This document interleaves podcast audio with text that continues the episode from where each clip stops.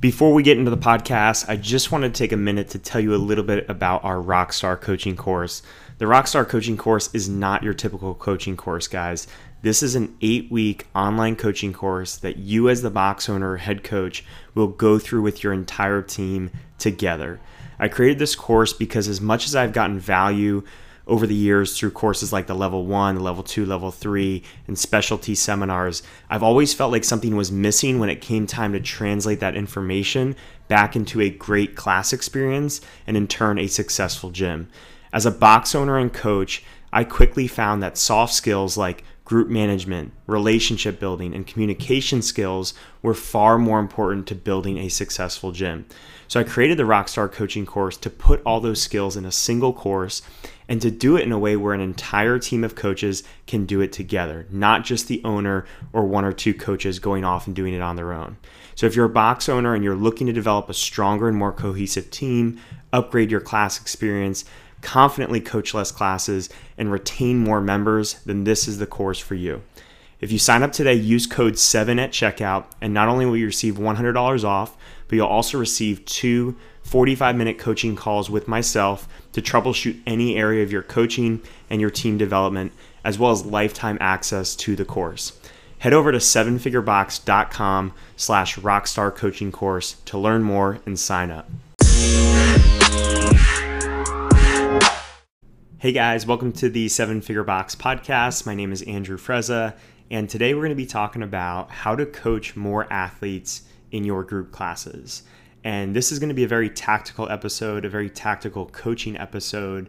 And I wanted to follow up on last episode because last episode I discussed having less coaches in your classes or sticking with a one coach system longer, really in an effort to be smarter from a financial perspective and to be able to pay your coaches more, offer them more long term career opportunities. So I want to use this episode to point out that the last episode does not mean that we're advocating less coaching in your classes.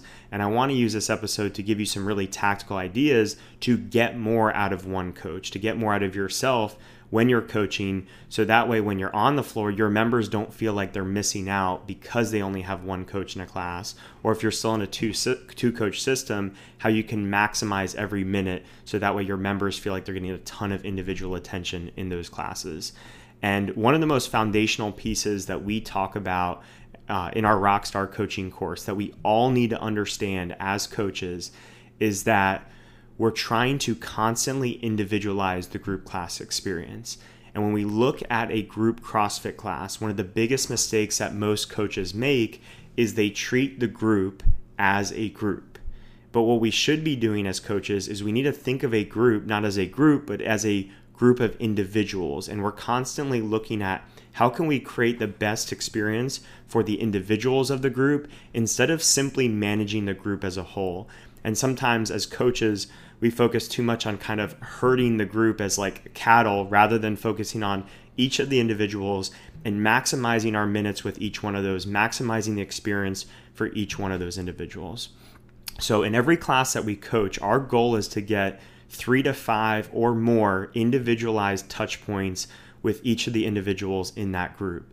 And these individual touch points need to include that person's name. That's one of the key elements that really individualizes it. It's not enough to just coach from afar. It's not even enough to really coach in a one on one setting. We need to use people's names because that takes it to the next level. And it really feels like a different experience from what people are getting in other places, like their typical yoga class or an Orange Theory class. This is our way for us to really differentiate ourselves and step up that community experience and that social experience, and people feel really cared for when you use their name consistently. And when we have small classes, it's really not hard to do that. It shouldn't be hard to do that. We don't want to get complacent and forget to do that, but it shouldn't be difficult in terms of having the amount of time to do that. But once we start to get 8, 10, 15, 20 plus people in a class, this becomes a lot harder. So, what I want to give you guys is some strategies here where you can maximize your your coaching, touch more athletes as your coaches get your classes get bigger because I don't want you to get in a position where every time your gym grows and your classes get bigger, people get less individualized attention.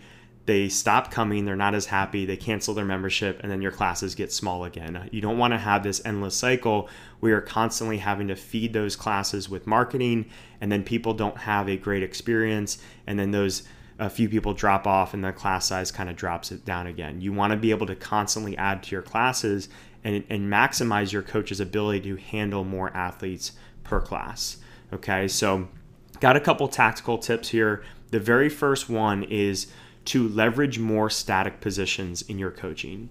Okay, this is something that they talk a lot about in the level ones and level twos is static versus dynamic coaching. It is so much easier to coach someone when they are standing still than when they are moving. And a lot of times with our lifts or our gymnastics movements, if we can dial in the start and finish of a movement and make that sound, it's much more likely that everything that happens in between is going to look a lot better right? When someone's deadlifting, if we can dial in their setup and we can dial in what they look like at that finish stood up position, there's a much higher likelihood that the in between is going to look good. And if their setup doesn't look good and their finish doesn't look good, then we don't really even need to bother with the in between until we get those dialed in. So I would encourage you guys as much as possible is to utilize static positions more in your coaching so that way you can provide better feedback. It gives you more time to see things, to adjust things, and you can even coach multiple athletes at a time.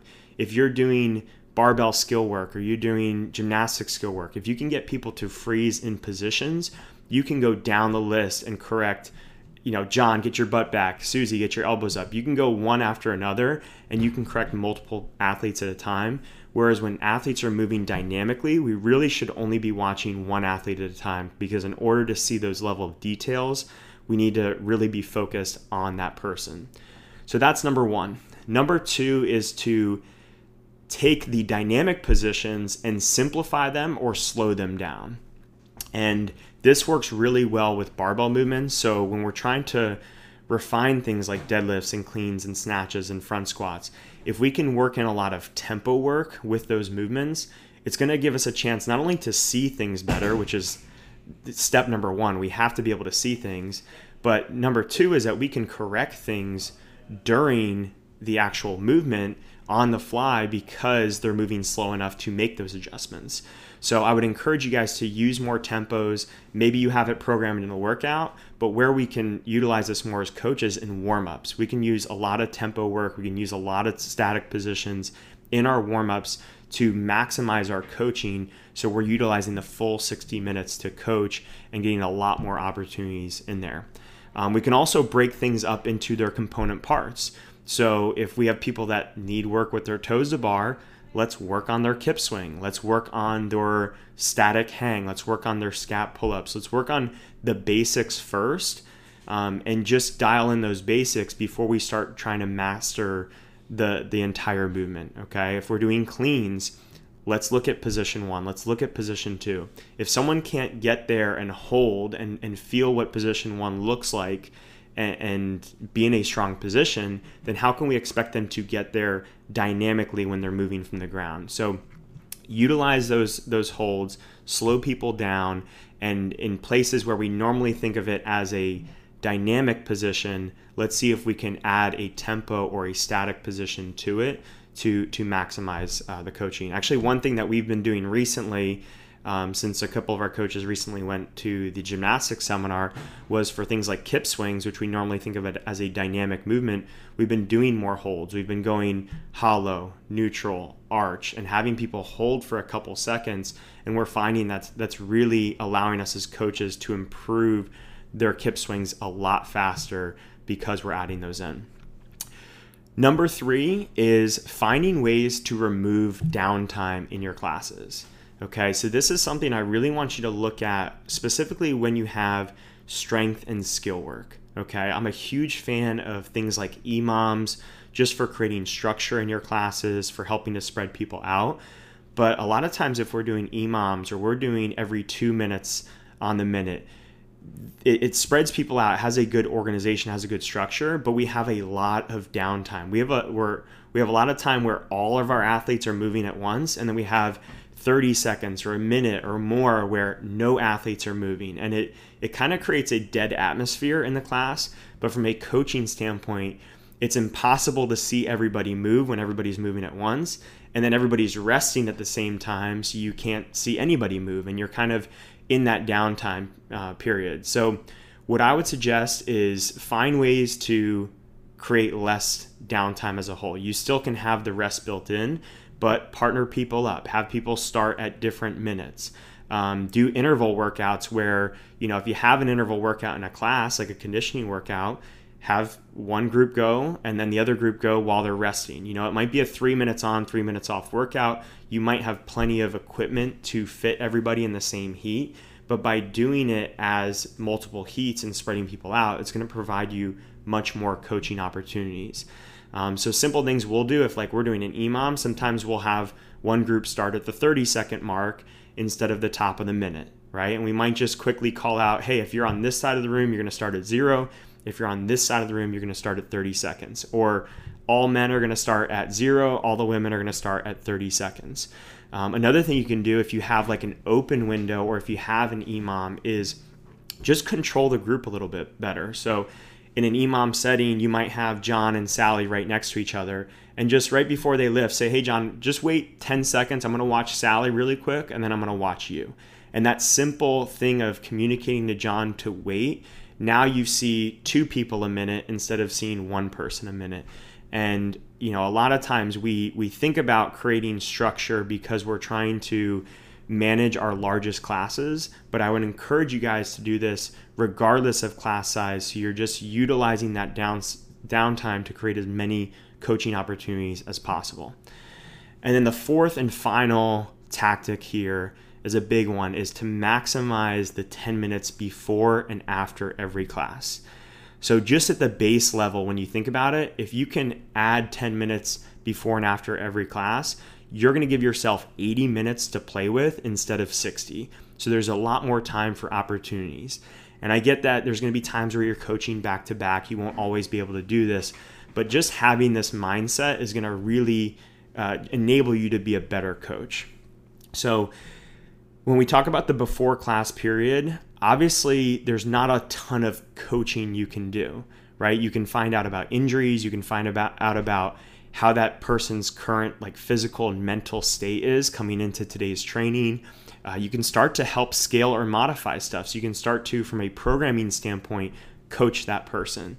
But one of the things that I think about in the warm up and, and the 10 minutes before class is I don't want my first touch of a day, my first time talking to an athlete to be a correction. So if I'm going to warm up and I haven't said hi to someone, I'm usually going to say hi to them first before I correct them. I think that's just a good way of setting the stage for the day and having a great relationship with that person. So if we can get all of our hellos and all of our highs and and how you doing's done prior to class starting, then we can start coaching right from the beginning of the warm up and that person's going to feel cared for. They're going to get a lot of individual attention, and that's going to start those touch points. So by the time the warm up ends, you already have two or three of those individual touch points that we talked about, our goal being three to five every single day at the minimum. For the 10 minutes after class, this is a great time to add praise or positive reinforcement or to go in more depth on something that maybe you wanted to elaborate more on in class, but you guys didn't have the time to talk about, or because they were in the midst of a workout, you didn't want to go into that level of detail. So I know a lot of great technical coaches out there are kind of missing that praise piece. They're great at giving people feedback, but they kind of miss that follow up and that praise piece. So if you missed it during class, this is a great time to to find that person in the room and give them that follow up to say, "Hey, great job keeping your elbows up in the workout. Way to stay, you know, way to keep that position in that final set when you were tired." Or the you know the toes to bar looked really good today. Um, way to string together those sets each time and not let yourself break down um, or maybe it was something in relation to you gave them a correction on their clean and you wanted to explain why you gave them that or why it was so important for them to do that and you just didn't weren't able to do it. You know you didn't want to do that in the class setting. So this is a chance for you to go a little bit deeper with people give them the why behind what you're explaining to them so they don't feel like you're just constantly shouting at them in class. You're giving them a little bit more depth on why you coach that way. And one thing to be careful on be after class is that you don't want to make it a mini personal training session. You don't want to give away too much and, and have people devalue personal training if that's some especially if that's something you sell. If it's something you guys don't sell at all and you don't care to, then give away as much as you you want. But I would highly recommend if you're going to do anything after class, keep it more verbal, more discussion based. And if you want to do a quick skill thing because it just wasn't clicking during class and you can do it in two, three, four minutes with them and give them a taste of what personal training might be like, that's fine. But don't take it too far where you're now devaluing yourself as a personal trainer. So, hopefully, these tactics really help you to continue to focus on the individuals of your class, stop managing the class as a whole, as a group. Um, what we want to be thinking about is we're when we have a group of 10 people, we're treating it like a personal training session with 10 people who need one-on-one attention rather than a group that we're just trying to manage and keep safe. And if you guys can have that mindset, I think your members are going to get a lot more out of the classes. You're going to find more opportunities for individualized coaching in your classes. And if you're a gym owner out there, you like this content, you think your team could benefit from more content like this, I would highly recommend signing up for the Rockstar coaching course where we've created exercises and accountability to put ideas like this into action. Hey guys, this is Andrew again. Thank you for listening to the Seven Figure Box podcast. If you enjoyed this episode, I would greatly appreciate it if you could leave us a five star review on iTunes or wherever you're listening. We're on a mission to help box owners around the world create their dream gyms, whether that means building a seven figure gym or simply creating a gym that they love showing up to each day. So please leave us a review and share this episode with a fellow coach or gym owner that could benefit from this information.